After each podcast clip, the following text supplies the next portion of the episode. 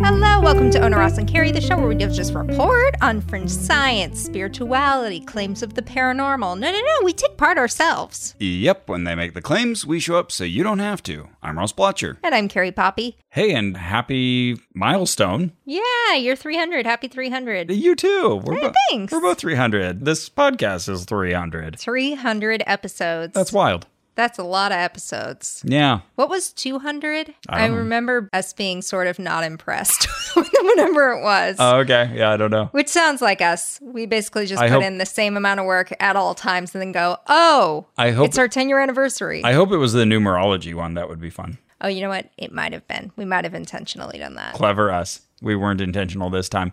Stick around at the end. We do have a memorial for one of our dearly departed listeners. But until then, I have some allergies. What about you? Do you? Yeah.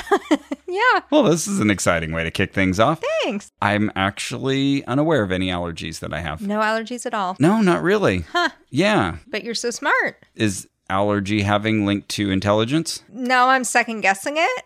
But I remember seeing research suggesting that allergies and IQ were like very, very broadly correlated. Interesting. I feel very genetically lucky. I mean, I'm a short white guy, very hairy.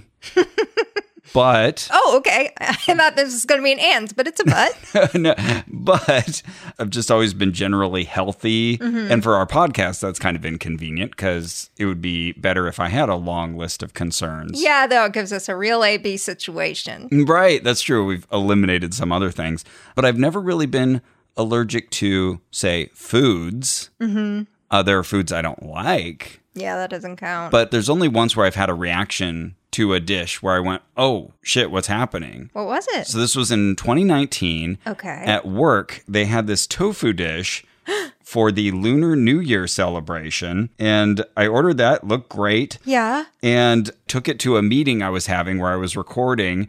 And I just started scarfing it down, and all of a sudden my throat closed up and I started violently hiccuping. And I'm trying not to make a lot of noise or disrupt this meeting. So I had to like run out of the meeting. I, that's as bad as choking, as everybody staring at you while you're choking. I mean, unless you choke to death, that's worse. right. Only then. Anyways, yeah, I was, oh my goodness, my eyes were welling up and tearing, and I could barely breathe, and I'm like trying not to choke on the food. So, of course, what do I do after I finally simmer down a little bit? I try a little more of the dish. Did I just get it down the wrong hole? But like, I just never experienced anything like this before. And so then I swelled up again, started violently Okay, hiccuping so again. you're allergic to something. Right. So I wrote the cafeteria staff and said, "Hey, can you give me the ingredients and Yeah. kind of tell me what's going on in this And they're dish?" like, okay, rat poison, tofu, turmeric. has anyone else had this reaction? And so, yeah, I've got the full recipe for this dish. Uh, I make it all the time now. It's great. Turns out, so I was already starting to do a little bit of testing within the dish where I Yeah. eat this thing. Okay, that Okay. Mm-hmm. didn't do it. Okay, what about this little thing? It was also making me really numb. Like I would feel the numbing Yeah. sensation spre- Anaphylaxis, uh-huh. spread. Okay. So I thought the culprit were these little green leaves, but Mm-hmm. apparently they were just soaking up this oil that was rich in Sichuan peppercorn powder. Oh. And okay. the guy who sent me this ingredients list, he sent me an NPR article about Sichuan peppers and how they kind of connect with the nervous system and create this tingling sensation, which I guess for many people is kind of pleasant. Wasn't pleasant for me. oh, wow. So I guess if I have one food allergy, that's the one. Oh, interesting. This sounds like more than tingling. It sounds like your throat was closing up. Yeah, and I don't know if it was just because I was trying to like scarf this down. Oh, yeah. It all just was too much too fast. That's the only time where I've gone, oh, is this what allergies are? Oh, yeah, 'Cause This yeah. sucks. Yeah, yeah, yeah. If it wasn't, you definitely got a taste of the experience. Absolutely. Goodness. What about you? Well, I love Szechuan tofu. I've had it many times, so I'm not allergic to that. Okay. Well, I have what's called oral allergy syndrome. A listener actually figured this out after listening to me bellyache for years about my weird allergy situation. Mm. The old OAS. So the situation has always been that there are certain foods that will make my tongue and mouth itchy, but not consistently. Okay. So nuts is one, bananas is one, raw carrots, eggplant that hasn't been. Just raw carrots. Yep. Mm. So cooking them takes that away. raw eggplant or eggplant that just hasn't been cooked very much. Why would you want to eat that anyway? Oh, I love it, eggplant. I mean, I like a cooked eggplant. Well, yeah, but like even baba ganoush, where it's like Oh, it's just cooked oh, a little gotcha. before you blend it. Yeah, Right, right. and Food is sneaky. I didn't even think about that. food's so sneaky. Food, you're so We sneaky. hate you, teeth and food. Get out of here. yeah, this podcast has become an all-out assault on the All things mouth. oral. we hate mouths. now our sponsor, Quip.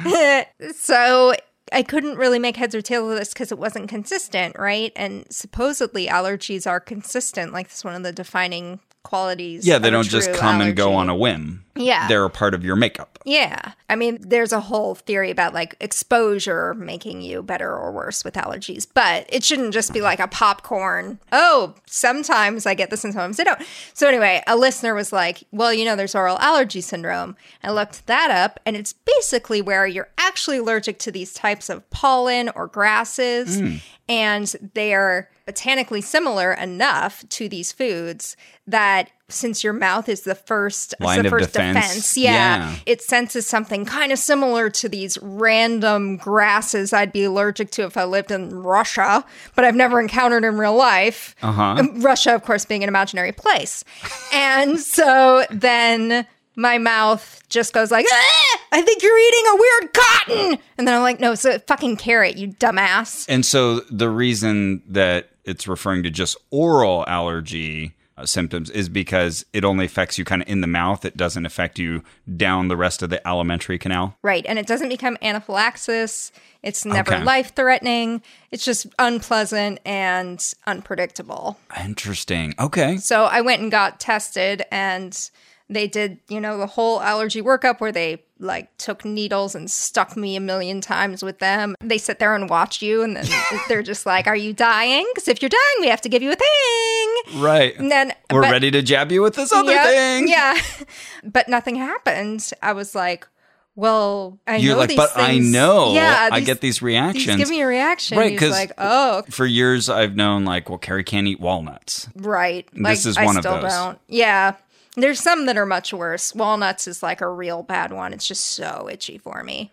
But Okay. it's nice to know it'll never kill me. Yeah, that is nice to know. And I have more questions about that. I'm sure we'll come back to these medical procedures for testing such things. But, Carrie, is there a quick and easy way that I can, through the convenience of an online quiz or maybe even like a home order kit, that I can learn if I am allergic to just all the foods or sensitive to the foods? Mm-hmm. Sensitive to yes. Yes. And therein lies the difference, good sir. Sounds like there's maybe a distinction. Yes. So some people say that there's this whole other category of foods to which people are sensitive.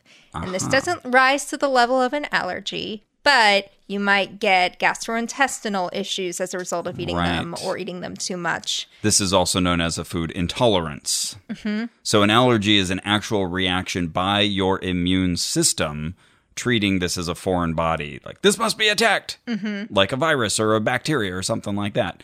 But Usually your histamine. so, an intolerance or a sensitivity has to do with your digestive system and how it's reacting to. Yeah, though I foods. think it still supposedly has something to do with your immune system. Oh, really? Okay. think so. I bet though, if we looked at a bunch of different websites about this, we As would we get have. a bunch of different answers. Sure. So something we try to do on the show is model elegant ignorance. So we went into this not really knowing what the deal is, and we're just trying to make heads or tails of this yeah. as consumers. My understanding is that a food sensitivity or intolerance has to do with your body maybe not fully processing something or overreacting to it gastrointestinally. So, what we decided to try for this investigation was the Everlywell food sensitivity test. Yes, this has been marketed to me one billion times. Wow. Yeah. I don't even question that claim because they are very active with their marketing. They really are. My goodness, Everlywell.com. Yeah. Dot com. This is the sort of thing where if they had approached Maximum Fun and said, "Hey, we're really interested in advertising on your network," And then if that product was pitched to Carrie and I, we would look at it and we would say, we probably should not promote this on our show. This is the kind of thing we would investigate. That's happened a lot of times. I don't think it's happened. It did with not this with Everly well, product, just to yeah. make that clear. But Yeah. this is the sort of thing that we've seen advertised, our listeners have seen advertised. Mm-hmm. And it's this kit that you order, it comes to your house, you prick yourself, you give them your blood, and then they test to find out if you have sensitivities to 96 foods for one of the tests. And then there's a more expensive test where they test you for over 200 Yeah, two hundred odd. foods. Yeah. So we thought, well, let's do the 200 Well, one. we need to know everything that we can't eat. yeah. Yeah. So what they're looking for in these samples is IgG. Yeah, and they very boldly proclaim this is an IgG test. You know, we're doing IgG, IgG this, IgG that. We're very proud of the IgG. So speaking of elegant ignorance, I had never heard of IgG. I thought, ah, the IIG is now the CFIIG, and we investigate claims of the paranormal. so I immediately had to look this up. Like, what's IgG? I had heard of IgE, which is the allergy antibody that they were looking for when I got those prick tests. Okay. But IgG is this other thing that happens in your gut. I believe does have some connection to your immune system, but there is disagreement about what that means. Does it mean that you're quite tolerant of this food and your body knows how to handle it and it's seen it a lot and it's nothing to worry about? Or does it mean your body's reacting to this every single time you eat it and the situation is bad and you should avoid it and then you'll feel better? this is very much just my hey i've read five articles about this now understanding of antibodies but the idea i think is that antibodies are immunoglobulins that's where the ig comes from and that there's different forms of those they are i'm reading from newsmedical.net they are produced in response to an immune reaction and specifically bind to antigens responsible for initiating a reaction.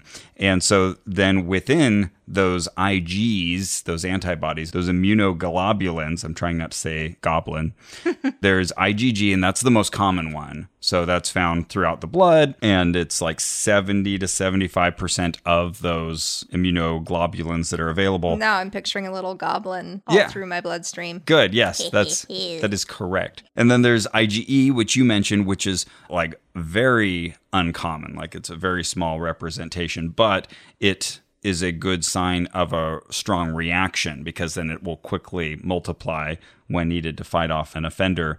There's IgD. Apparently, not too much is known about that one. Oh, the unpopular IG brother IGD. Sorry, IGD. There's IgM, which looks like compared to the other ones, it's like really big and bulky, like it's a bunch of the others kind of linked together. Here, I can show you a picture.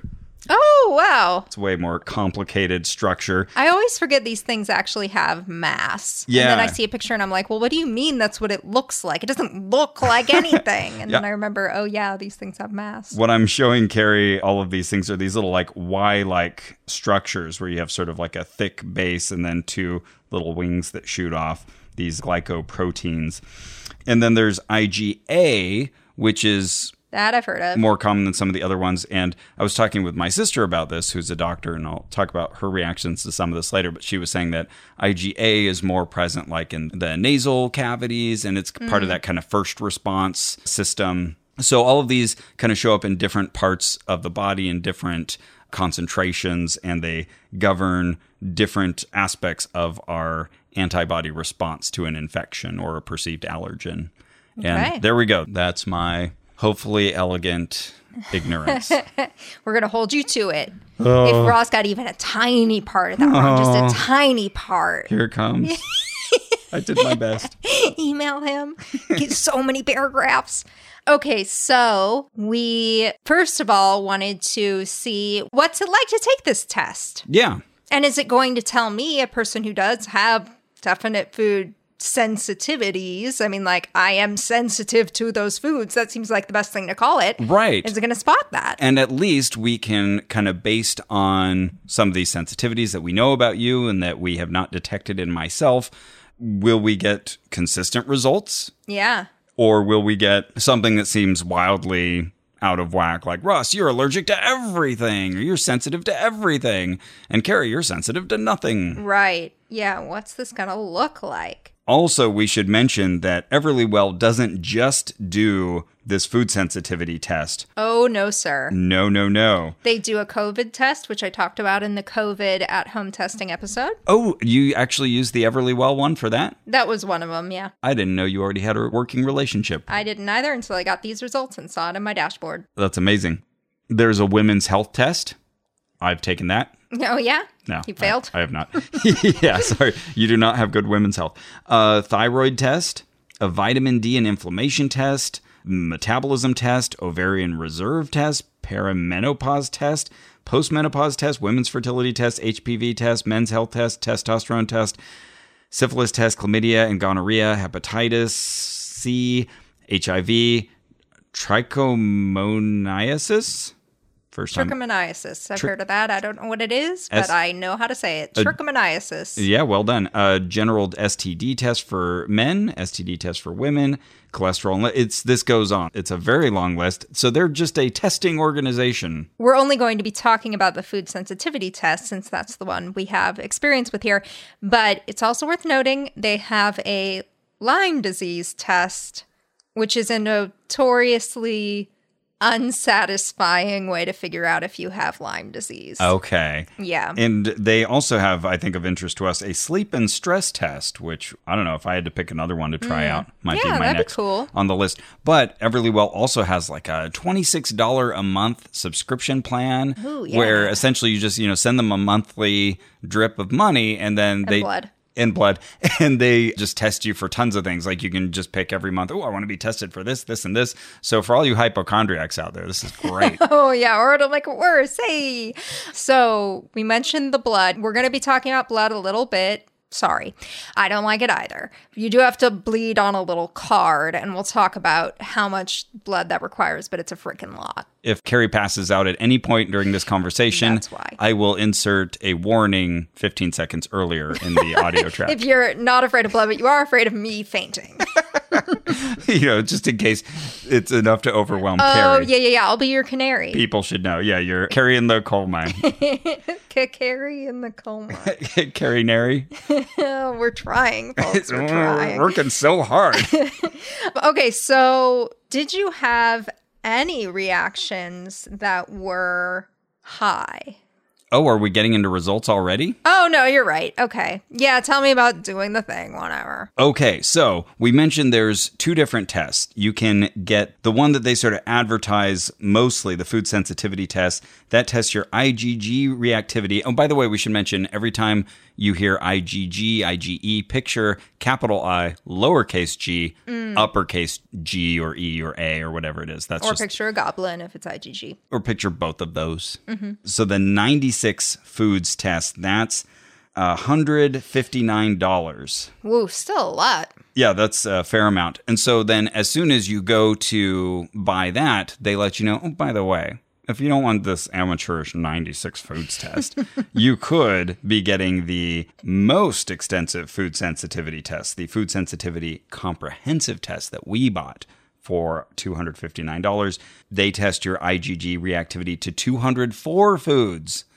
So that's not double the money, but that's more than double the number of foods. Whoa. And there's a very long comparison chart where you can see they break it down into categories. So they test for five dairy items under the regular test, but 15 under the comprehensive test. Okay. So you'll want to know if you have sensitivity to, oh, butter is not on the first list, casein, goat milk, Mm. whey, processed cheese, and then for fruits, instead of just 16, you get 35 fruits. So Oh damn. Think Yeah. of all the fruits I could find out I can't eat. apricot, blackcurrant, blackberry, one of my all-time I love favorites. blackberry jam. oh, and kiwi, my two favorite fruits, Kiwi I get the reaction to. aren't on the basic really. Sometimes, not always. Yeah. Oh, and I could see how that would be the kind of food that yeah would do it's that. the- that's the type. It's got a punch to it. It's a very distinct fruit. Yep. Mango. Oh yeah, mango's another good one. Grains go up from 10 to Mm-hmm. 13 types, so you get to add buckwheat, millet, and spelt. What's spelt? Some kind of grain. I mean, I've had spelt flour, but I don't know what it looks like on its own growing out of the ground. Okay. Legumes go from 5 to 13, so you get to add chickpea, fava beans, kidney beans, lentil. Come Damn, on. those are some common beans. Yeah, we really want to add all lentil this. and chickpea. Come on. Seafood goes from 11 to 25. So, how else would you know if you're allergic or sensitive to branzino? How would you know? I don't know what branzino is. It sounds like the name of like a colon supplement. Yeah, yeah, right. But also adds anchovy, eel, crayfish, herring, mackerel, octopus. So we can detect all of these things, including additional seeds and nuts, pistachio, hazelnut. We had to have the advanced test. We need to know. so what do they need from us, Carrie? Well, first they need how much was it? 159, but we had a 20% off coupon, Ross. Oh, sorry, I'm still hung up on this. There's a Jerusalem artichoke? Oh yeah, yeah. My farm box sent it to me one time and it basically just looked like ginger and I was like, I don't understand what I'm supposed to do with this and it Is sat this in my commentary about Jerusalem? don't think so. I don't even know, but it just sat in my fridge for months and so I was like, Carrie, you're not gonna do anything with this. This And I ginger threw root it thinks away. it's Jesus. Yeah. It's a regular Jerusalem artichoke. Mostly I was just like, this is nothing like an artichoke. Yeah, weird. I thought this would be at should least be related, resemble an artichoke, like a thin artichoke. but I didn't try. I can't blame the Jerusalem artichoke. Okay. So anyways, yes, many, many additional foods we're going to be tested for them. we got twenty percent off though. Oh, even better than that. Oh, And this is where we mentioned before that honey helped us in an investigation. Yeah, it was 30% off. oh, okay. We I got- remember I had found the code before, but then you said, "Oh, you know what? Honey picked it up anyway." yeah. So good job, honey. Yeah, so with the code summer, it went down from $259 to a mere $168.35. Oh my gosh, a steal. each of us spent for our tests, which were then mailed to our homes. Mm-hmm. So it's a nice little box and nice design. So you folding the flaps and reading the little papers as they come out, and then as you open it up, you see there's plastic doodads where you. Little lancets. Yeah, that's the word. Where you rotate the top and it pulls off, and then you can use it to jab your finger. Yeah. They give you very specific directions on which part of like the ring finger, I think it was the ring finger or the middle finger they wanted you to use. And so you just do it slightly off center on the final pad of that finger. And they're like, you might want to get your hands warm under some warm water. You Mm-hmm. might want to rub them, etc. You know, really get the blood there. And then when you see the card and how much blood they want, you're like, oh, I see. You need me to get a lot of blood in my hands. Yeah, so there's a card that's like a really thick paper, I think of a watercolor paper. Yeah, totally. And for the basic test, they have you create five big drops of blood for the card. But for this comprehensive test that we got, That we insisted on getting. you have to get 10 big drops of blood onto this card. And I got my kit before Carrie got hers. And I was like, oh, Carrie's not going to like this no, one bit. I'm not loving talking about it. On the basic kit, they give you two lancets. On this one, they give you three because you might have to try multiple times to And bleed you enough. do. And you do. Yeah. And also, they give you gauze because they want you to bleed a little bit, rub it away, and then bleed some more just Mm-hmm, so you don't get that first blood. You can pick up all that skin junk or whatever. They give you a little bit of alcohol prep pad as well to rub Keep your it finger. clean. Before you first prick your finger. So I'm getting all this ready and I'm like taking pictures and I'm wiping away the first round of blood with my left finger. And then I go to start filling out the card and I get maybe two of those spots and then I'm having a really hard time getting any more blood out of because this they finger. need. It's like a pretty big circle too. It's like a good mm, dime. Yes, Well, and- no, a penny. Penny. yeah. Yeah, good penny. Yeah. Small, maybe a little smaller than that, but yeah, it's like Somewhere between a dime and a penny. you need like a free falling drop of blood Yeah. essentially to fill that. And boy, do they tell you 100 times.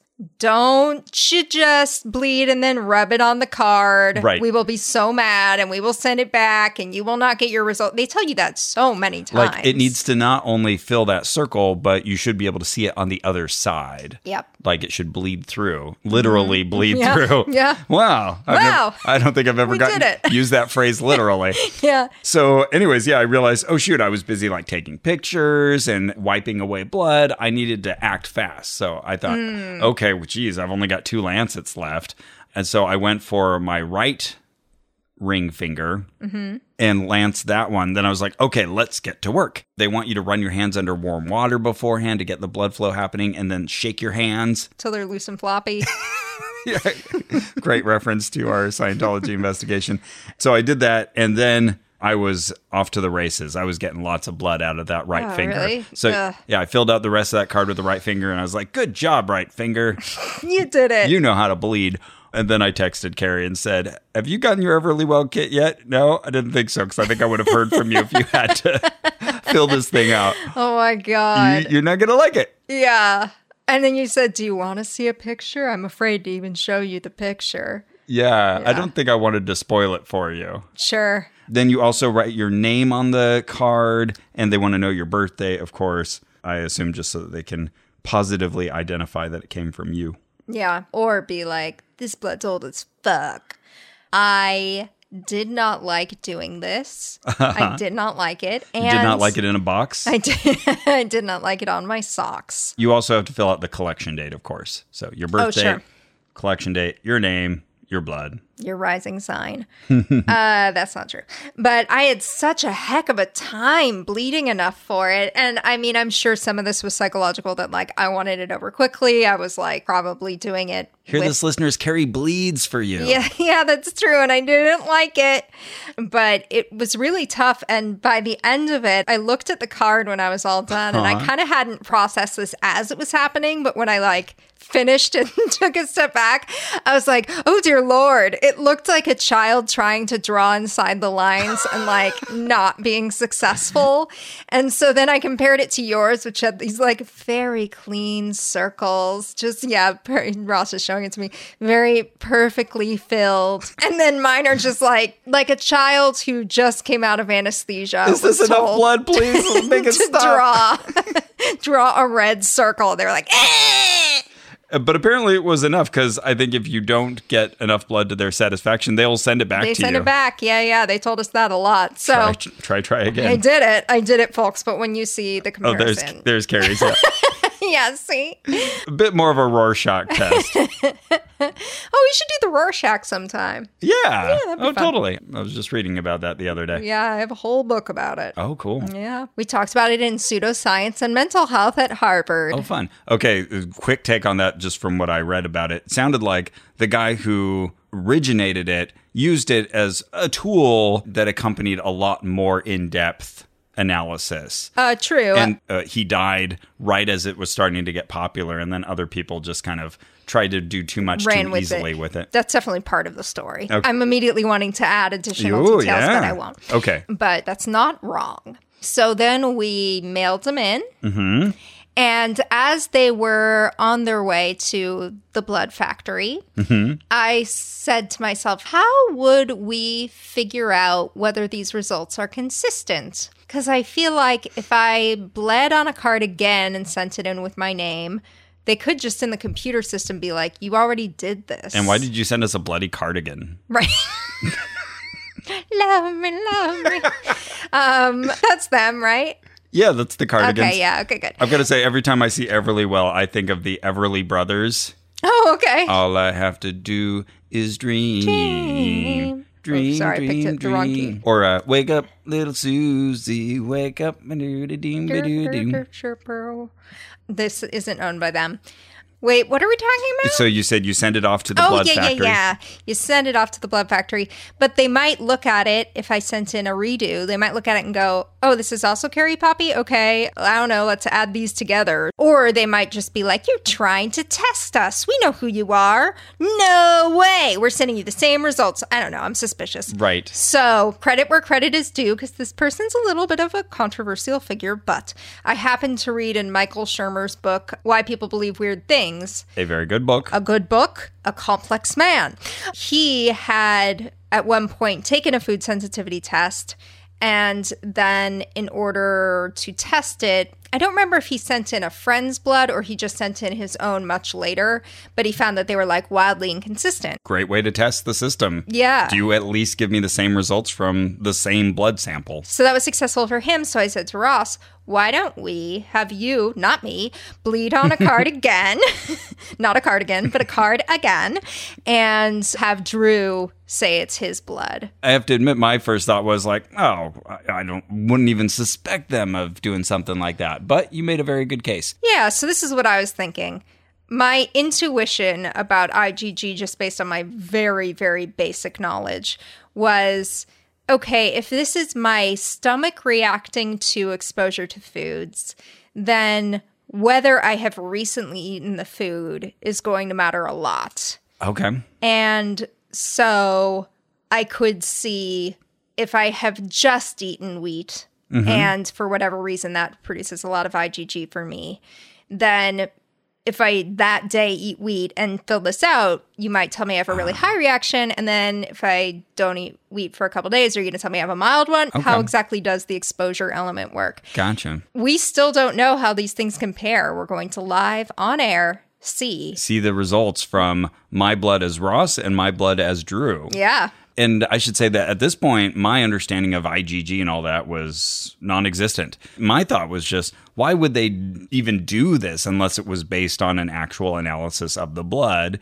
And my thought was, okay, you have mail in kits like, say, 23andMe, which we did episodes on a long time ago, where you send in a spit sample and they extract your DNA and they give you results from that. I thought it was something kind of online with that. They're going to give you results. Some of them will be more secure, some of them less in their scientific rigor. That's what we'll have to figure out. I like that we have this extra test awaiting just to see if this is even looking at the real thing. Yeah. So on their website, they say, here are the steps once you send in your sample. So you mail it off, the sample arrives at the lab, sample is inspected for sufficiency. Oh, thank God. Yeah, is there enough blood or do you need to send in a cardigan?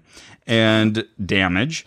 And then the sample is prepared for extraction. The sample is liquefied and delivered to the testing personnel. Gross. So yeah, this seems so weird. Like, okay, you're sending blood, it's in a card, so it's dried, certainly by the time it gets there. and then reconstituted. Right. It's like, uh, It's like Taco Bell beans. but I guess, you know, if you were collecting blood samples from a crime scene, having it there in a card would probably be ideal. I bet also there's laws around sending like liquid blood. and Right. probably fewer, if any, around sending a card that's been bled on. Well, I'll mention here, I was showing my sister, who is again a doctor, kind of what we did to send the card in. And when she first saw the picture of it, she just cracked up. And she Oh, said, right. Really? They had you bleed on a card? That's Uh-huh. how they collected your blood?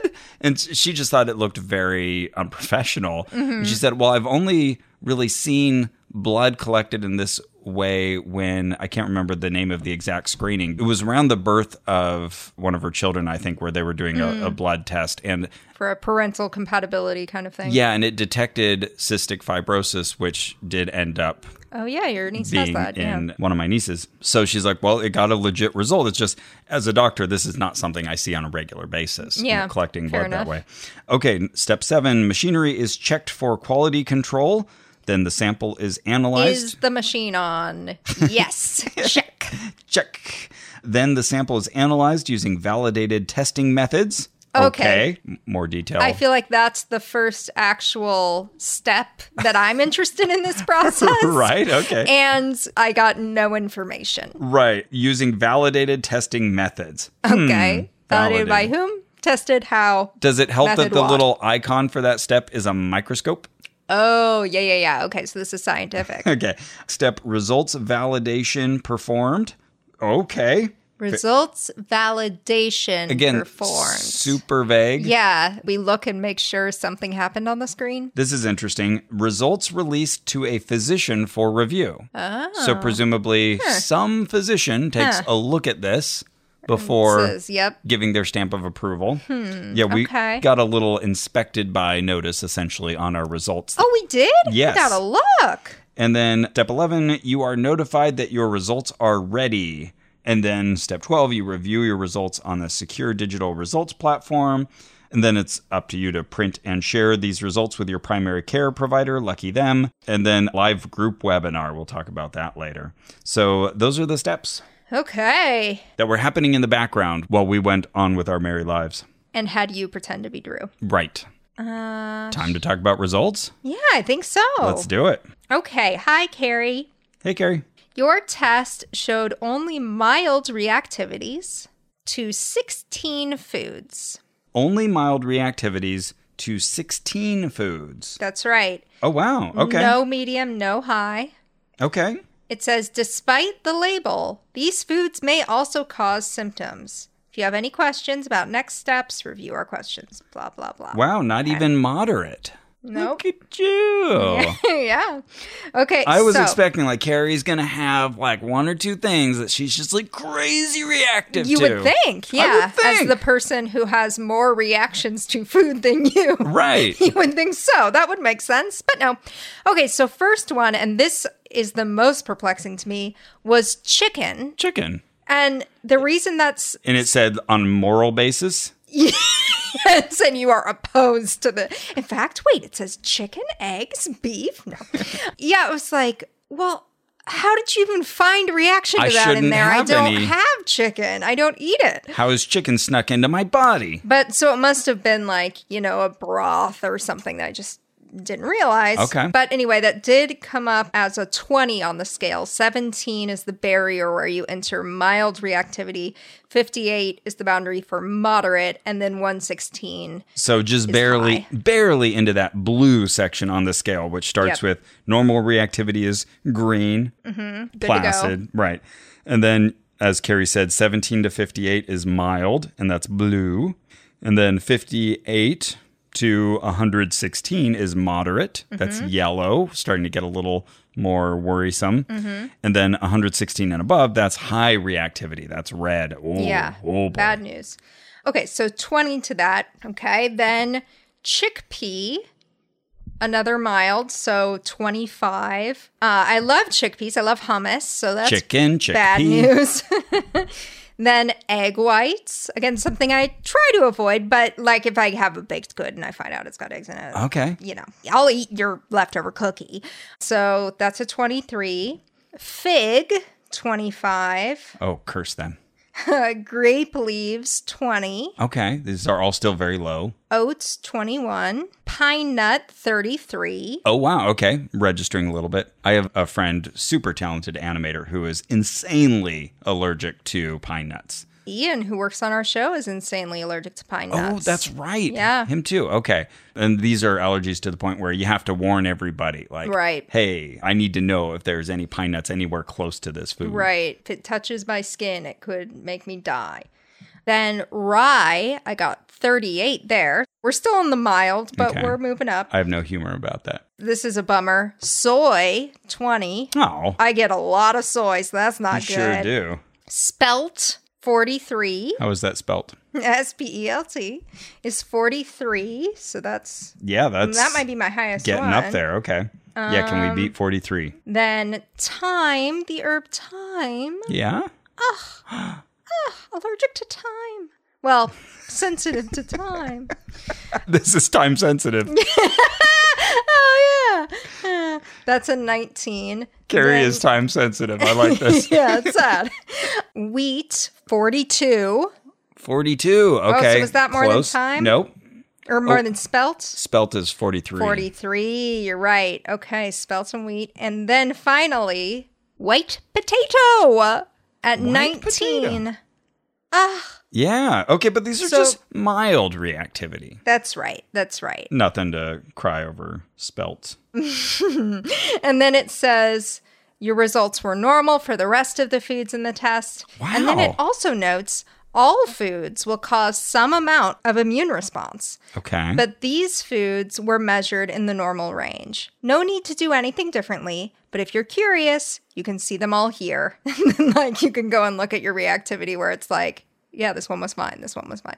okay. Yeah, so then it recommends that if I want to potentially bring down my symptoms, what I would do is try an elimination diet. Right. Where one at a time or a couple at a time, I get rid of some of these foods and see if I feel better. Right. And maybe like pick a whole category. So if you're someone who had things that were high reactivity, everything in that category, you would remove them from your diet for four weeks. That's one way you can do it. Yeah. and then slowly add them back one at a time Yeah. and see if you get a result. They give you three different ways you can do it. and One's Oh. what you're describing. Okay. But like one's the quickest way, one's the phased elimination diet, and then one's the broad elimination diet. And supposedly it's sort of a you're balancing ease and specificity. Okay. And then also shortly after you send in your test result, you start getting Everly Well emails up the wazoo. And they're advertising their other tests, their regular subscription service.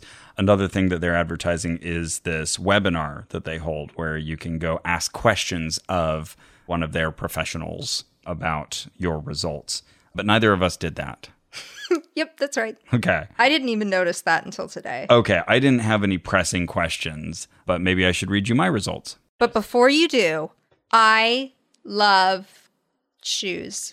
Yes, shoes are one thing to which I am not sensitive, at least not when they are comfortable, when they are pliable, and when they are made from plastic water bottles. Oh man, it's 2021. Nobody has time for uncomfortable shoes. And that's where Rothy's comes in. So listen, why don't you start your summer off on the right foot, you guys? You got to have comfortable bestsellers like flats, loafers, and sneakers from Rothy's. Rossi, These are just great shoes. And they have other apparel as well now. So it's, Yeah. it's not just shoes. Also, they've been moving into shoes targeted toward men, people who like wearing men's shoes. Also, they've got bags, nice. Yeah, yeah. they've got masks, which are still very relevant. That's true. and just the cutest dang shoes. And our favorite thing about them is that they're made from recycled water bottles, so they keep junk out of landfills. I was just thinking at camp, we have a little chant that we drill into campers' heads just Red so- rum, red rum. no, that's creepy. Before they can leave the cabin, they need name tag, irrelevant to what we're talking about, water bottle, closed toed shoes. Name tag, water bottle, closed toed shoes, mask, which we added for this year. Ah. So, you know, you need to wear closed toed shoes. Rothy's has those. They're made out of water bottles. Mm-hmm. Oh shit. and they also make masks. you might find yourself thirsty in this scenario, but you can save two birds with one net. I just feel like Rothy's is very compatible with the camp experience. That's right, especially because because you can just throw them in the washing machine when they get dirty. And they'll come out clean and functional. Yeah. And there's no break in period. They're just comfortable out of the box. Yep. You don't have to like wear them 20 times before they stop cutting you up. Right. No, and Oh, they're just wear- comfy. wear a plastic adhesive until they're broken in. No, none of that. None of that with Rothy's. So step up your summer wardrobe with washable, sustainable, stylish shoes and bags from Rothy's. And check out those newly launched men's shoes. They're intentionally designed with an artisanal level of detail and created with nearly zero waste. So head to rothys.com slash oh no to find your new warm weather favorites today. That's R O T H Y S dot com slash oh no. And Carrie, while we're talking Yeah. Mm-hmm. about just the best things in life, let me tell you about a game you can play on your phone. Oh, okay. It's I am listening. It's called Best Fiends. Ooh, this sounds good. But Ross, the only games I really like to play on my phone Mm-hmm. have like adorable little insect creatures and pretty environments and a like a sort of tilting world that only goes forward and back. Mm-hmm. And I mean, I would like to interact with people who are my friends on them. okay.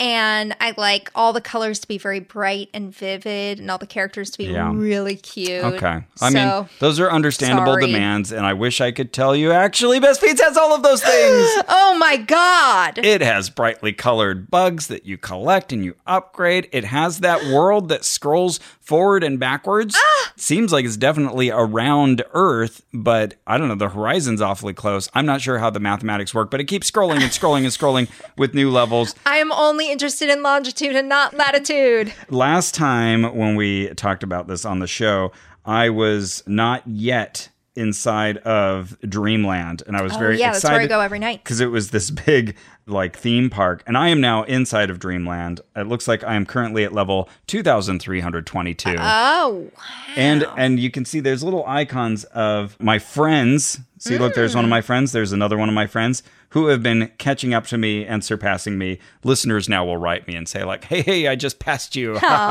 Cute. Yeah, I think I have like over 300 buddies now here in Best Fiends. So come join me. My number is 2350912. That's my friend code. You can add me. and Then we'll be Best Fiends inside of Best Fiends. And you know, it's a casual mobile puzzle game, you guys. Yep. Casual, casual. You're not making some big commitment. You're not marrying the thing. It's casual. I'll regularly, when listening to an audiobook or a podcast, I'll play this because I can pay attention to the audio while I'm playing this casual puzzle game. It's so casual. Best Fiends is awesome for those moments when you want to challenge yourself a little bit. You can play as little or as much as you want, but fair warning, once you start, you probably won't want to put it down. Yep, that sounds But about you right. eventually will. You have to work. Gabriel, you have to work. That's right. You know, you find balance in your life. Yeah. And summer break is the perfect time for getting away. And wherever you go, you don't have to miss out on the fun of Best Fiends. You know, I'm going to the beach tomorrow with my friend Lindsay Pavlis. Yeah? Maybe I will finally hand you my phone and have you put Best Fiends on my phone That would be amazing. and we should do it. try it at the beach. I like it. because that sounds like the right place to play it, whether you're on the beach, you're in the mountains, or anywhere in between. The amber waves of grain. Exactly. Anywhere. I'm allergic to two of them, but And I know infrastructure is rolling out to the whole country, but maybe you're in a part of the country that doesn't have Wi Fi or internet connection. That's okay. You can play this offline. oh, The interesting. data is there on your phone once you've downloaded it. Ugh. And there's over 100 million downloads. Many people have downloaded this. So download the five star rated puzzle game Best Fiends for free today on the App Store or Google Play. That's friends without the R. Best fiends. Best Fiends! So, Ross, Hey, Carrie. what kind of things make you sensitive? What are you sensitive to? Well, only one way to find out send in your blood, get a result, log in, and my results say Hi, Ross. Your food sensitivity comprehensive test is complete. Your test showed an IgG reactivity above normal to 39 foods. Whoa! This is not at all what I expected. Whoa. I thought you would be the reactive Yeah, one. totally. And I would be the boring person in this test. Foods in the high, moderate, or mild reactivity ranges are good candidates for a temporary elimination diet to help identify your food sensitivities. Oh, shit. Ah, good candidates. Okay. Uh, at least that's good, like non committal language, you know. they're- sure they're hedging their bets a little. as they should, and maybe even more than they are, as we'll get to later. If you have any questions about the next steps, review our common questions for more information. And here's where I saw the little sign off Your results were released by Perkin Elmer Oh, great name. on June 28th, 2021. Perkin Elmer. Yeah. oh, I s- interesting. Hold on. I assume the first name is Elmer. interesting. So both mine and quote unquote Drew's were also released by that person. Okay. So my mental image of this step where they have a physician review the results is that they have one person who just kind of sees them come in and hits a button. Yeah, it's like donate now. We're going to show Bernie a list of everyone who donates in the next hour. and I'm always like, "Eh, Bernie's so honest. He's going to just be like, okay, thanks. Sure, I'll flip through this list. Oh, funny. Yeah, maybe only with someone like Bernie would I expect them even Yeah. to attempt yeah, I figured to just make like, that an honest statement. yeah, I figure they're like, here's the email with the list. And he kind of like scrolls real quick. Yeah, maybe Uh, th- maybe just because I would need to. I'd be like, well, we can't say that unless I at least look at it. right. Yeah. Yeah, or maybe there's some sort of filtration where I only look at it if you get this kind of extreme result or something like that. But yeah, what is Perkin Elmer actually looking Mm-hmm. yeah, at? I need to look up this name. Please hold. Perkin Elmer. What a name. Yeah, that's up there with Buddy Ebsen or Slim Pickens. I have some bad news. What's that? Perkin Elmer is a company. Oh no, really? yeah, Perkin Elmer. that is bad news, but it makes me laugh. Yeah, it's a biological services.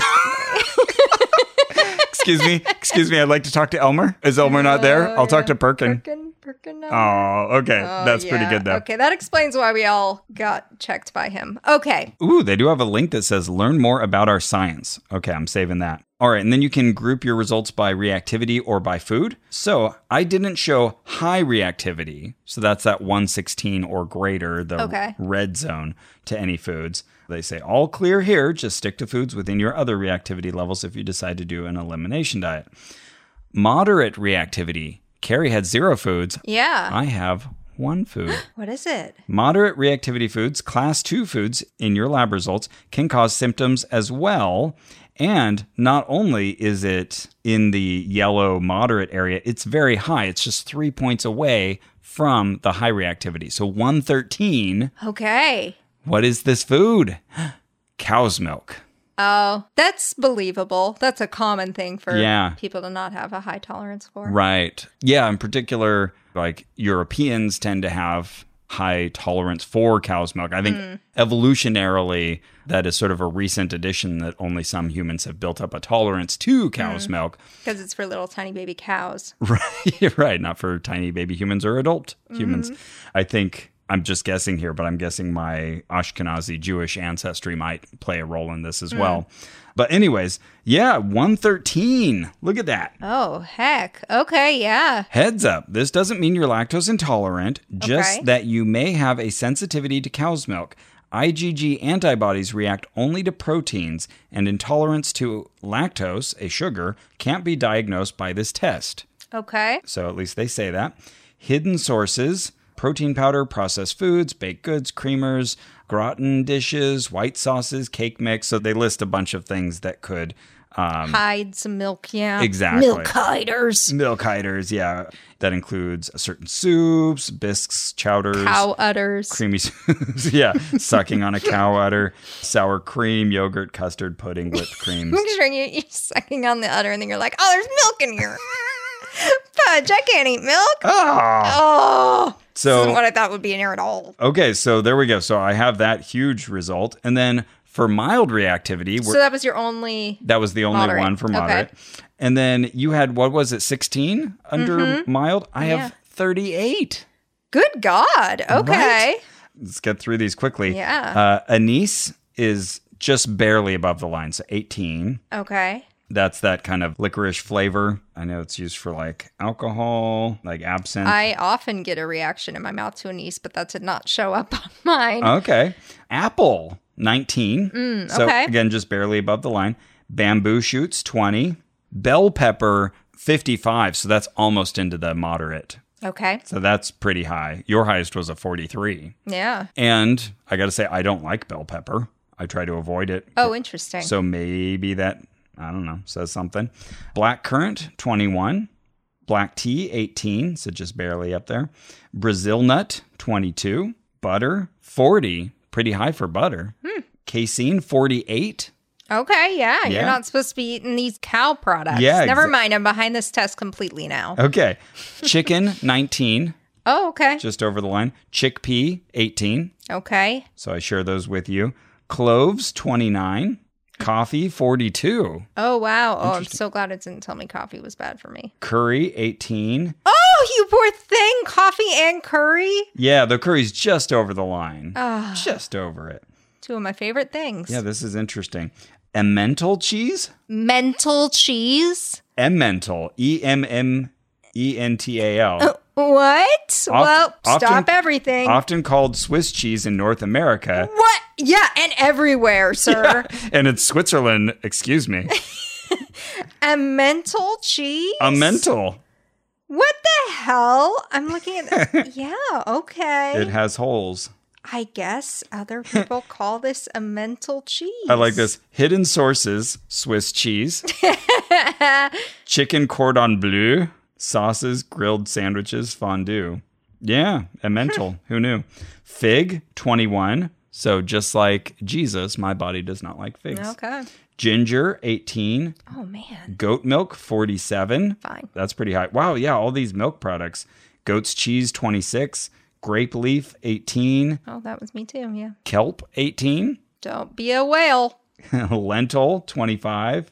Mac- Oh man, I love lentils. Yeah, right? Me too. Macadamia 24. See now, and those give me an oral reaction, but didn't show up on mine. Oh. Okay.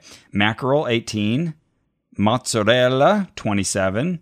Parsley 18. pine nut 21, Okay. fairly mild, pomegranate 22, Ah. poppy seed Oh no! Your the namesake. show's over. 48. That's pretty high. Oh no! Higher than any of yours. but maybe that just means you've been around me so much that you have. I've this built up tolerance. IgG traces of you. Rye, 22, sesame, 19, sheep milk, 24, sheep's cheese, 21, spelt, 23, thyme, 26. Oh no! I- Time sensitive. I'm also too. time sensitive. Wheat, 27, winter squash, 18, Mm. and yogurt. I hate yogurt. Who was that? That's from Spaceballs. Oh, well, That's you know who 26. loves yogurt? Ama. Oh, yeah, that's She right. will take your yogurt. I am, in all honesty, a fan of yogurt. Sure, it's good. I just want to clear that up in case anybody's like, why does. In case any yogurt's listening and you're feeling really deflected. Wow, I so did not predict this. I thought you would have the more interesting results here. Yeah, right? And then I have normal reactivity to 165 foods. And so they still give you numeric values on the rest of them. You can look and see, like, corn, I have a two. And then you decide what's next as you scroll down the page. You consider planning the elimination diet. Here's how it works. They outline that for you. How many foods should I eliminate at once? This is a very long scrolling page. Now, did you have any of the grains at all? Your wheat, your millet? No? None of those. Okay. Did you? Yeah, it said I was reactive to wheat. Oh, oh, okay. And um, what was the other one? Spelt. oh, I'm sorry. I did have wheat, 27. Okay. And I had spelt. Never mind. I take it back. Oh, Okay. 23. So, yeah. And then they give you the option to like print this out as a PDF that you can take to your doctor. They have common questions, and those are your results. You know what? As you said, you mentioned black tea, I think. Yeah. I thought, wait a minute, I remember black tea being on my list, but I didn't remember us discussing it. And I just realized I hadn't scrolled all the way up on the list, so I do Hmm. have three more. Black tea is one of them, which would be a huge bummer. Love black tea. Yeah. Brazil nut. Okay. So black tea is a 21, Brazil nut is a 25, and then cashew 30. And that's the first thing Oh. on the list that I can say like, oh yeah, that gives me a mild reaction. in my mouth. Cashew is one that, yeah, I associate with don't give Carrie a bag of cashews. Yep. But like walnut didn't show up, which gives me a pretty severe, Yeah. though again, not life threatening, but very uncomfortable reaction. What happens when you find walnut under the normal results? Like, because if you ex- Oh, great question. if you expand yeah, that, yeah, yeah, yeah. I'm curious Let's if see. you're at least close to the line. I see why it didn't show up. It is not tested for, Really? No Nope. walnut? which seems bizarre. Yeah, out of the things they chose, like Jerusalem artichoke, that walnut wouldn't be on there. Yeah. And, you know, I was going to say, oh, but it's such a common allergy. Maybe they just figure you would know. But no, peanuts on here. Okay. And peanut, I got an eight. That dish that caused me the reaction that had peanut in it, and I was like, wait a second, did I just develop a peanut allergy? Oh, that would be so crazy. Oh, my peanut result is one. Wow. Eat all the peanuts you want, sir. Man, I'm gonna take everybody's peanuts. Oh my God. Thank God. Garlic is right on the barrier 17. Oh, So here we are, we're acting all worried or relieved about our results on these various things. See, garlic. Oh, I'm right at the bubble. Like one more, and I would have been mildly reactive to same. garlic. Same. Oh, okay. Okay. So now the question remains what should we do with these results? Does this mean we need to eliminate these foods? Should we go to our doctors and talk about them? And how will your results compare to Drew's? Oh, right. This is the big reveal moment. Yeah. Okay, so you haven't even looked at them yet, right? Well, I've looked at his, but I hadn't heard yours till now. So I've Okay. been looking a little bit as you were talking. And just in the interest of saving some money, we ordered the 96 food reactivity test for Drew slash my blood, That's right. but we can still see if it's consistent. Yep. Okay, so some good news in the consistency category. Okay. Drew did show up as very sensitive to cow's milk, Oh, okay. like you. Was there a numeric number attached to that? 109. Okay, that's just four off. That Yeah. certainly seems to be within a an error bar. The other thing that made it to moderate reactivity for Drew was bell pepper. Oh, interesting. At what was the number? 63. Bell pepper 63 and for my test it was 55. Okay. 63. Okay, so it's an additional 8 pushed it up into Yeah. moderate. Okay. But yeah, you know, These so are- far seems like something's being measured. Right. Yeah, that it's not just, you know, spin the wheel. Right. what does Ross get this week? Okay, then for mild reactivity, there are 10 foods. I wonder if I'm going to now use this, like whenever I don't want pepper on things. If I can just be Oh, like, bell oh, pepper, I'm yeah." actually mildly. Re-. No, I- I'm not going to do that. Okay, so here are Drew's mild reactivity foods. Okay. And as a reminder, Drew has Ross's blood You're picturing Drew, but remember, it is my blood. He's just flowing being. through Drew's veins. He's being nice and he's willing to fill out a form attesting. Oh, no, no, no, to no. being me. While you were both sleeping, I drained his blood and I drained your blood and I put your blood in his body. And then I ran the test. You were like in a sort of state of suspended animation during this. And then I took the blood out, I put it back into you. Drew's, I had been keeping in a pot on the stove and I just put that right back in. This reminds me a lot of the film while you were sleeping. I don't think you saw that movie.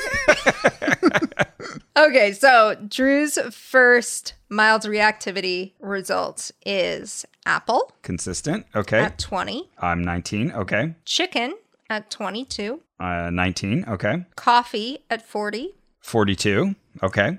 kelp at 22, Oh, kelp. 18. Okay.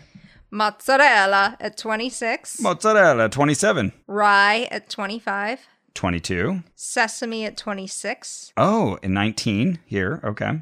wheat at 29, Wheat. 27. winter squash at 21, Winter squash. 18. yogurt at 29. Yogurt. 26. So- that was the whole list of the medium, and all of them were on this mild reactivity list for me. Yeah, So, okay. Th- those So- do seem like they are fingerprints that overlap. Yeah, to be very thorough about this, we'd need to go through the other 84 normal reactivities and see how they match up to yours, I suppose. But- Yeah, but at least we all know that they were in that same category. Though you said black tea was moderate for you. Oh no, my, uh, black tea was consistent. Let's see, black tea it was at eighteen. Oh, I see, I see. Barely over the line. So it's 13 here. Okay. Yeah. Okay. Mm, Yeah, seems to pass at least the test that they are looking at something. There is information being pulled from the blood sample that you send them, even Yeah. if it's from two different people with two different addresses. They didn't send Drew an angrily worded You're message that Ross. been like, "Wait a second, we know you're not you." Yeah, definitely. Still seems possible that your recent exposure moves these numbers around, but that's not necessarily a point in the opposite direction. Okay, well, that was fun. Yeah. And at least then we know it's not like Michael Shermer was talking about in his book where he sent in two separate tests and he got completely different results. Yeah, which would be more concerning. And I would say that those samples that we sent were roughly a month apart. So there may be some natural variety or just, you know, depending on the sample itself, could be some variety. when I got Drew's results and I saw that the only two moderate ones were mozzarella and bell pepper, I was tempted to text you and say, "Are we eating pizza?" uh, but sounds like you Or, uh, avoid cow's- bell pepper anyway. Cow's milk and bell pepper. If it's on a veggie pizza, I'll eat it. I love bell pepper on a pizza. Well, I mean, like that is the go to on a veggie pizza. They're Yeah, it's good. like, bell peppers and onion, fine.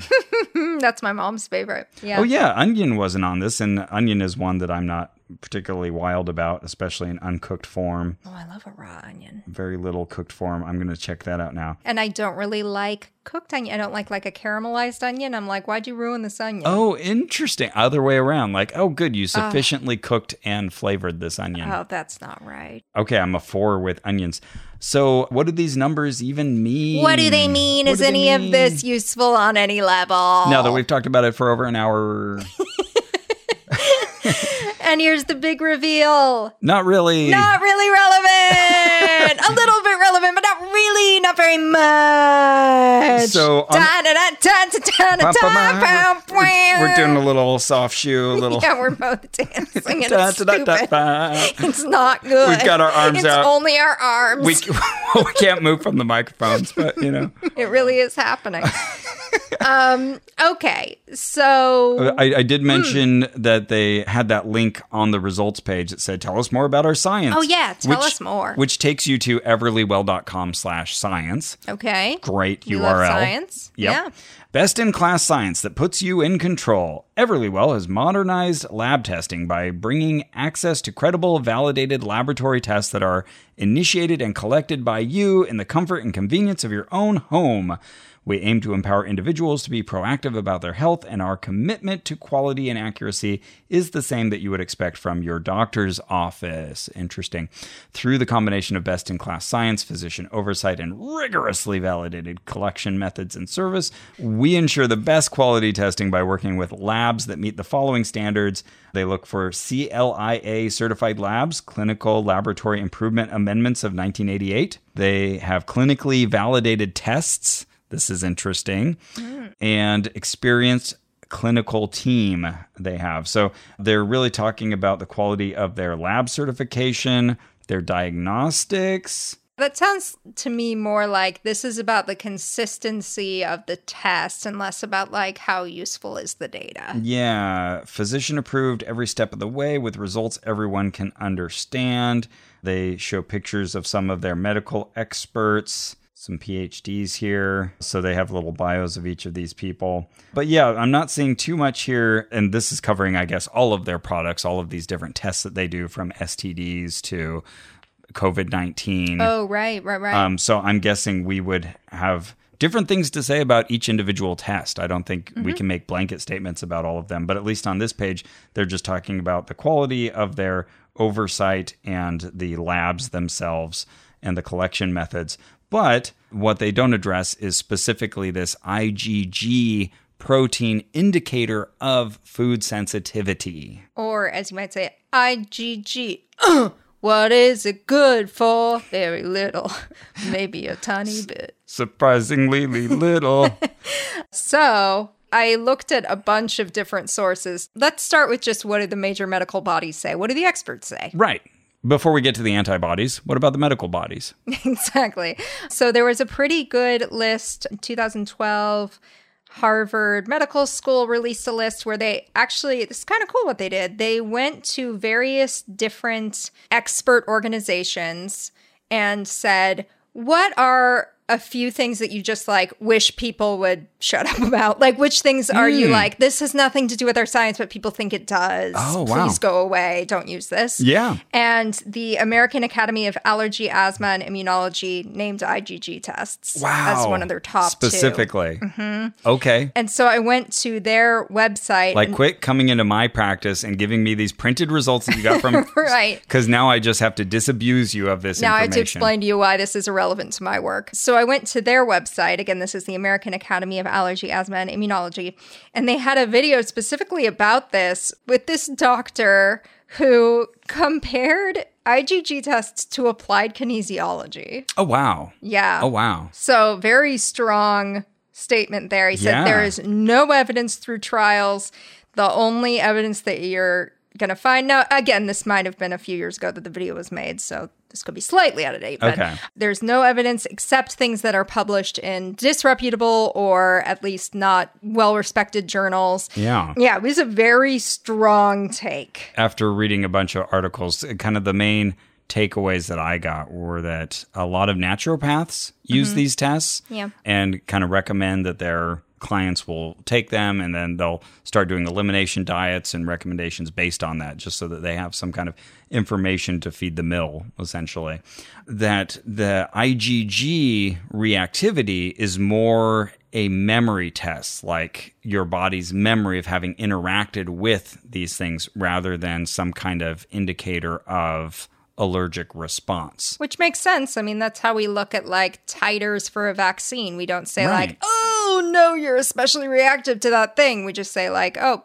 you have a stable protection." Right. And when I was reading up on how you generally normally test for food allergies, what I saw was that most people were doing what you were talking about, where you scratch somebody's skin and then you introduce them to a little bit of an example fluid or substance that contains the active agent. And then you see if in 15 minutes or whatever they have like a bit of swelling or redness or, you know, are dying. or dying right and you have to jab them with an epipen and then a step above that will be to send in blood samples for an IgE test. Mm, right. That is the more traditional food allergy test. And the IgE, again, is that more rare substance within the immune makeup. And it will really flare up in reaction to one of these substances. And then what I saw a few times listed as the gold standard of food sensitivity testing was the OFC, the oral food challenge. If you have kind of middling or unclear results from some of these other tests and you really need to get to the basis of it, essentially what you do is you just stick the person in a chair and you start feeding them little bits of this food matter and you increase that and increase that and increase that. You can do this in a even double blinded way. Of course, that's the best way to do it, where even the doctor isn't quite sure which one they're giving the patient. And then you just see if a reaction occurs as you get up to very high concentrations. And then if there's no reaction, oh, well, we ruled that one out. That would also help with. I know that certain lower level allergies, there can be a psychological element to even thinking you might be exposed to it, can rev your body up to like Ah, right. Mm. produce a lot of, of that stuff, which is not to say you're imagining that you have the reaction, but just that it's sort of like having a panic attack where you're like panicking about the panic. Sort of in this an- case, your brain is like, oh my God, I'm going to, hit the thing's going to get in me and, and starts preparing itself. A nocebo effect, essentially. Yeah, which is also real, just like Mm-hmm, Yeah. the placebo effect. Yeah. So there is a way to determine allergies to food, but the traditional ways don't involve these IgG tests. now, what about sensitivity though? Yeah, What sensitivity is that really? may be a little squishier and harder to define. Yeah. I think it comes down to digestion and how well your body is handling. Yeah. this. And, but is there a reputable test for that? oh, that's a good question. Like that, I really don't know the answer to. So, yeah, it still seems unclear if food sensitivity is a specific category of things that's recognized by researchers and clinicians as an identifiable thing. Because, like, allergy has like such a clear definition, Mm-hmm. and intolerance has a relatively clear definition. And it seems like sensitivity is this other category. And I'm not arguing that it shouldn't be used, but it does seem like it's sort of the other. It's Mm. the like, I don't know, my patient says that this causes them discomfort, and okay, And I'm dis- going to accept that. Right, You and know? discomfort and reactions can take so many forms. Maybe you get headaches, maybe you have aches, maybe you have gas, maybe you have IBS. you know. Right. And maybe it's caused by the food you think it's caused by, and maybe not. But I'm glad you mentioned headaches because the one thing that kept coming up when I did a search for this in Harvard's library system, which I have access to right now, I searched the medical journals that come up through the library system. And I did keep getting quite a few that suggested that migraines and headaches might that's like the closest thing that might be reactive to IgG. Still a big question mark over Okay. it, but there were like several that seemed to have like something there, but still not even in the papers themselves. They'd be like, this is borderline, but it's more there than IgG for a lot of other things. Okay. One side I was looking at was drawing a distinction between allergies, which are all about the IgE antibodies, and everything else, sensitivity slash intolerance, and saying that those were not immune responses. But I'm looking at a different source right now that's saying that food sensitivity can involve IgG and other antibodies. So that gives me ever so slightly more respect for the Everly Well test itself, that it might be measuring something worth paying attention to. But from all of these articles and groups like the American Academy of Allergy, Asthma, and Immunology, it sounds like they're saying that people getting these at home IgG tests are just adding confusion and creating extra work for medical professionals. Yeah, in 99% ish of cases.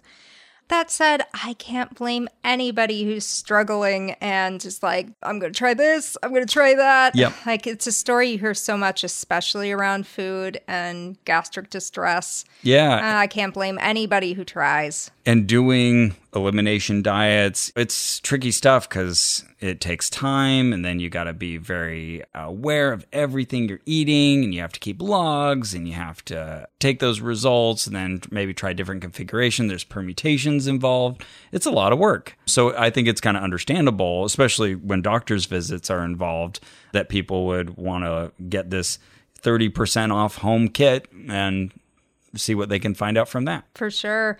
That doctor on the American Academy of Allergy, Asthma, and Immunology video made a good point, which is sometimes people will get these huge lists of things that they now think they're supposed to avoid. Right. And then they're not eating very nutritious food because they're avoiding, like, oh, well, that was most of your protein sources or that was Right. most of your vitamin C sources. And also, somewhere else I read, I think this was in one of the case studies written up about a parent who got IgG testing for her kid, and it showed a moderate or high reactivity to soy. So she stopped feeding her kid soy, but the problem was family was vegan. Not that there are no other sources of vegan protein, but then you really have to chase them a little bit, you know. Right. Then when she brought the kid into the pediatrician, the pediatrician was like, "Boy, like kind of not growing at the rate we'd expect. Really tired, etc. How's his Yeah. protein?" protein intake.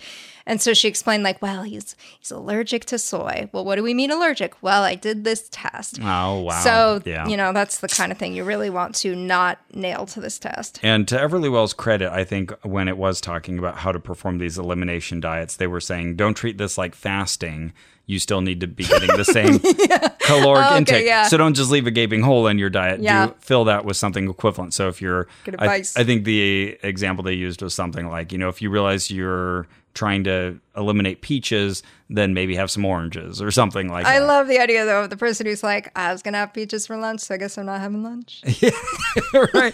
Well, you know, stranger things have never happened. know. Yeah, I guess that is sort of analogous to the soy thing. So, if you are suspicious that you might have a food allergy, sensitivity, intolerance, that is something that you can talk to your doctor or a dietitian about and get actual tests. But some of those things are in squishier categories where it's hard to tease out those details and it's going to take a lot of trial and error. Well, thank you for putting your blood in Drew's body. Yeah, I'm glad that worked out and that was the most efficient way to do that. Yeah. Just did that real quick. Didn't even notice. No, you were in a s- state of suspended animation. You work in animation, but I suspended it. for I a see. second, Okay. yeah. Well, it's good that we get this out of the way before we do anything with the Jehovah's Witnesses. oh, yeah, definitely. Uh, the Christian scientists don't like it either, right? Yeah, who knows? Probably. Well, Carrie, we've talked about a lot of factors here. Maybe we can quickly boil it down. What would you give this Everly Well specifically, since they have so many tests? The food sensitivity test kit, try at home on a pseudoscience scale, where one is something not very pseudoscientific, like the theory of evolution by natural selection, well attested to by independent lines of evidence. And 10 would be something not at all scientific, like all allergies are caused by goat sperm. That don't make no sense. Okay, my gut reaction, heh heh, is uh, a seven. Okay. So I do think by the letter of the law, they are being honest on the site, but I think they're being very careful about how they word things Mm-hmm. and maybe taking advantage of public ignorance on the subject a bit, or at least benefiting from public ignorance on the subject. Okay, Even if yep. that's not intentional. I think they could do a better job explaining how little this is really giving you. But of course they don't. They're making money off of it. Who would do that? But on the other hand, I think they really are testing the thing they say they're testing Right. and would be very hard to make a case that they are lying to anybody. I just think they could do a better job. yeah. seven. Okay. Yeah, that's very fair. I did a swaparoo on this one where I think I went in less skeptical than you Oh, right, were yeah. Mm-hmm. of this test, just thinking like, well, why would they do this if there wasn't useful info? but the more I learned, the more I realized the experts just really don't want you doing this. This really doesn't tell you that much. And you're right. Like they give you the results and they say, well, this may start a conversation and this Mm-hmm. is something to look at and maybe try. And all of that is very cautious and careful, but uh, missing the point that this IgG is just a very narrow slice of the response and really doesn't tell too much. especially it didn't identify a lot of foods that you've had kind of verified Yeah. uh, reactions to. I'll join you at seven. I might even be tempted to go higher. I agree with all your rationale there. Yeah, seven sounds good. Seven. Lucky number seven. Okay. What would you give this on a pocket drainer value where one is something not at all pocket draining? Like you're walking down the street and a beautiful, sweet little kitty is like, meow, meow, meow, Aw. meow. Take me home. I'm free and I need a home. Please, Carrie. And you pick her up and you take her home, and Drew's like, We're not having a cat. But then over time, he comes to love the cat, and you have a free cat. Oh, and then 10 is something very pocket draining, like, Suddenly the cat needs uh, tests and shots and. sure, I was going to say adopting a human infant Oh, okay. in a private adoption, but we can take yours. Sure. Cat has giardia and needs really intense Maybe treatment none for of this some is a reason. true 10, but I get your drift. Um, this is one of those situations where, like, every time you go to their website, there's little pop ups about, like, limited time offer, 20% off this test. Actually, I'm looking at that right now on the website, or like, you know, a little spin wheel shows up and you can get this kind of discount. Let's see what you get. What discount do you get? I'm getting the sense from the fact that they're so excited to back off of their baseline pricing that these things Yeah. are overpriced Yeah, yeah, yeah. for just for profitability, Sure. let alone the actual value of the product.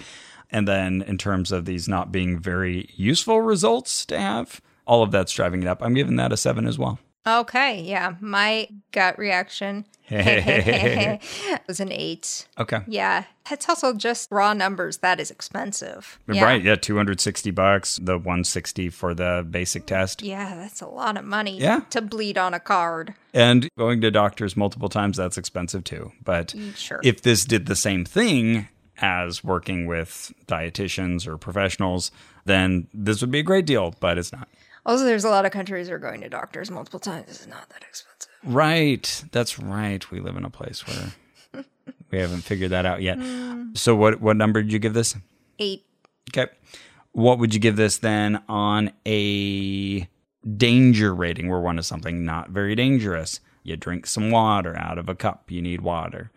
Whereas 10 is something very dangerous, you try to drink the ocean. Oh, shit. I done it and it's not successful. Yeah. Four. Okay. That's my gut reaction. Because this is one of those where it's like, well, it's not going to directly harm you, probably. But the story about the kid whose parents avoid soy makes you like, Mm-hmm. yo, right. Yeah, that's how this could happen. Yeah, it definitely registers on the scale because it's one of those kind of uh, sending you down a rabbit hole kind of things. Like, oh, I've made this journey and I didn't really learn much except I shouldn't do it this way. I think intuitively your four sounds good. Cool. That's your gut That's reaction. my gut. what would you give this on a creepiness rating? Where one is something that's not at all creepy, like Ponyo, the movie Ponyo. Oh, that's delightful. And then 10 is something incredibly creepy, like The Cat Returns. Oh, okay. I think there's something inherently creepy in a delightful way about any Miyazaki film. Oh, that's fair. I just saw The Cat Returns for the first time and I loved it, but it's creepy and strange. Okay. Yeah. Yeah, sure. So that's a 10. Okay. I like that. Just two movies, one on one side, one on the other. I don't think there's anything particularly creepy about any of this. I mean, you have to collect your blood, but you're not being washed in the blood or anything like that. Love that about it. So I'm going to give this a Ponyo. Yeah, that's fair. Other than having to drain one of your friend's blood and put it in someone else's body, Yeah, that was pretty involved. Glad I was out for that. yeah, that would make it a 10. But since that was just sort of my own project, I will also give it a 1. Okay. What? Ponyo, ponyo. Hot, hot drink rating? Um, unless you drink blood, thumbs down. Thumbs down. Okay.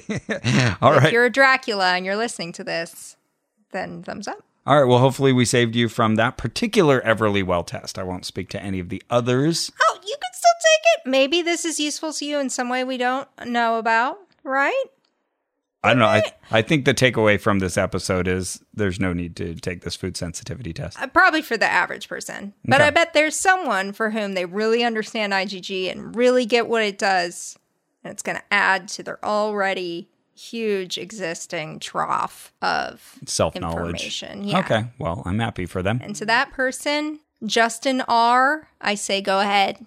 All right. Yeah. Justin Roiland, the voice Justin- from Rick and oh. Morty. All the Justin R's are Oh, okay. listening. I'm trying to, you know, do a televangelist thing. Oh, I got you. Excuse me. Sorry. And before we go, a sad note, yeah. a good reminder. So we lost a listener in a very tragic way. Yeah.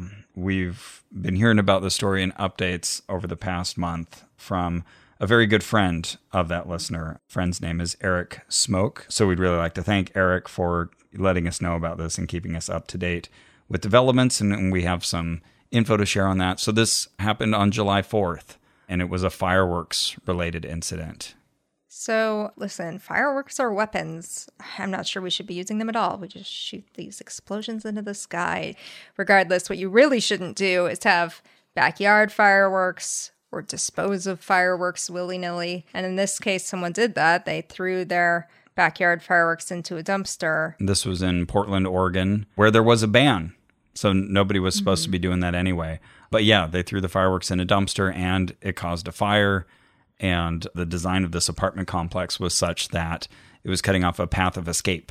Yeah. So most people were able to get out, but it particularly affected one apartment complex where Seth Robert Thompson, who is one of our listeners, uh, lived with his roommate, Yeah. His roommate and good friend. Robert William Gramillion, and they were 31 years old. Both of them died. And Seth's girlfriend lived there as well. She's in the hospital. Yeah, she had to leap, as did Seth, and she survived, but she's been in the hospital and has has not been in great condition. She's also a listener to the show. And she lost her cat as well. I mean, Yeah. it's just a horrible, horrible story. So uh, we just wanted to commemorate them and share that reminder about fireworks and also share there is a GoFundMe for Kelsey Edmonds. If you'd like to help out with uh, medical bills, it's gofundme.com slash F slash Kelsey, K E L S I dash Edmonds, E D M O N D S dash medical dash bills. That couldn't uh, help out. Anyways, thanks again to Eric for letting us know. Our love to the families. And we'll tweet out that link as well. And on that note, that's it for this investigation. Our theme music is by Brian Keith Dalton. This episode was edited by Victor Figueroa. Our administrative manager is Ian Kramer. You can support this and all our investigations by going to MaximumFun.org forward slash join, J O I N. Please and thank you. All that money helps us give that money to services like this And other stuff. and other stuff, like feeding cats. Exactly. Important. We also have social media. We do. Twitter, Ono Podcasts, Facebook, OnRack. We are individually on Instagram. That's true. I forget that I have Instagram for about two months. Oh, okay. Then I post something. Then I forget I have it again. Oh, so your relationship to Instagram is a lot like mine to Facebook. Oh, Okay. Yep. Interesting. And remember, Hello, my name is Dave Stukas. I'm a pediatric allergist and I work at Nationwide Children's Hospital and The Ohio State University College of Medicine in Columbus, Ohio. I'm going to speak with you about non validated food allergy testing. When somebody has a food allergy, their body forms an IgE allergy response. IgE is the allergy antibody, and when this is formed and it attaches to the allergy cells in the body, when that person encounters their food allergen, typically by eating it, it binds to the IgE and unlocks those allergy cells, which release chemicals, mostly histamine, that cause symptoms that are classic for a food allergy reaction. Food allergy reactions do not come and go over time. If somebody is allergic to a food, every time they ingest that food, no matter what form, such as if they're allergic to cow's milk, they cannot consume cheese or ice cream or yogurt, when they encounter the food, they have an allergic reaction, typically within a few minutes and rarely longer than one to two hours later. So, when somebody has a clinical history that's concerning for a food allergy, we can perform IgE testing. There are two different ways that we can detect IgE towards food. One is in the office setting, and it's through a skin prick or scratch test, where a drop of the liquid allergen is placed on the skin, typically on the back or the forearm, and then the skin is gently scratched so that allergen is introduced to those allergy cells in the top layer of the skin. Within about 10 or 15 minutes, they will release histamine, causing a localized hive. You get a bump with some redness and itching. The size of that bump tells us the likelihood that that person has an allergy. You can also do E food specific blood testing where you can measure levels of IgE towards any food in the blood. and the scale comes from basically 0 to 100. The higher the level indicates the more likely that a food allergy is present. Neither skin prick nor blood IgE test can determine the severity of a reaction. It can only be used to interpret the clinical history and determine if a food allergy is present. However, there are many different types of unvalidated and unproven food allergy tests that are being marketed. These tests often lack any plausible biochemical mechanism and have no evidence, especially through the standard peer reviewed trials, that demonstrate that they can, one, actually detect or determine if somebody has a food allergy, or two, anything such as a false positive rate or false negative rate. These types of tests vary from applied kinesiology or muscle testing, where somebody is told to hold a vial of something and their muscle strength is tested both before holding it and then after holding it. If their strength is subjectively determined to be different, then they are diagnosed as having a food allergy. There are people that will offer hair analysis or urine analysis, uh, things that traditionally can be used to measure things such as metal toxicities, but have no business determining whether somebody has a food allergy. There are other tests that are given fancy names where they take somebody's blood and they mix it with an allergen and look at it under a microscope, and if any changes are detected, then they're diagnosed as having a food allergy. And then lastly, there's tests such as IgG testing, which is offered, but IgG testing is a memory antibody, and this merely determines whether somebody has been exposed to a food, not whether they have an allergy. So, long story short, it's really important to understand if somebody's concerned about having a food allergy, one, what are the symptoms that occur whenever that food is eaten? If somebody's eating a food without any problems when they eat that food, they don't have a food allergy. You can't fool the immune system. Number two, if there is concern for a food allergy, then it's really important to talk with one's personal physician or have a referral to an allergist, especially a board certified allergist who can determine through proper validated testing whether or not they have a food allergy. And three, it's really important that people not self diagnose or turn to the internet or have mail order testing or alternative providers do unvalidated testing in diagnosing food allergy because unfortunately, many people are overdiagnosed, misdiagnosed as having a food allergy, which leads to unnecessary avoidance, changes in their diet, and overall poor health. For more information on this subject, please visit the Academy website at www.aaaai.org.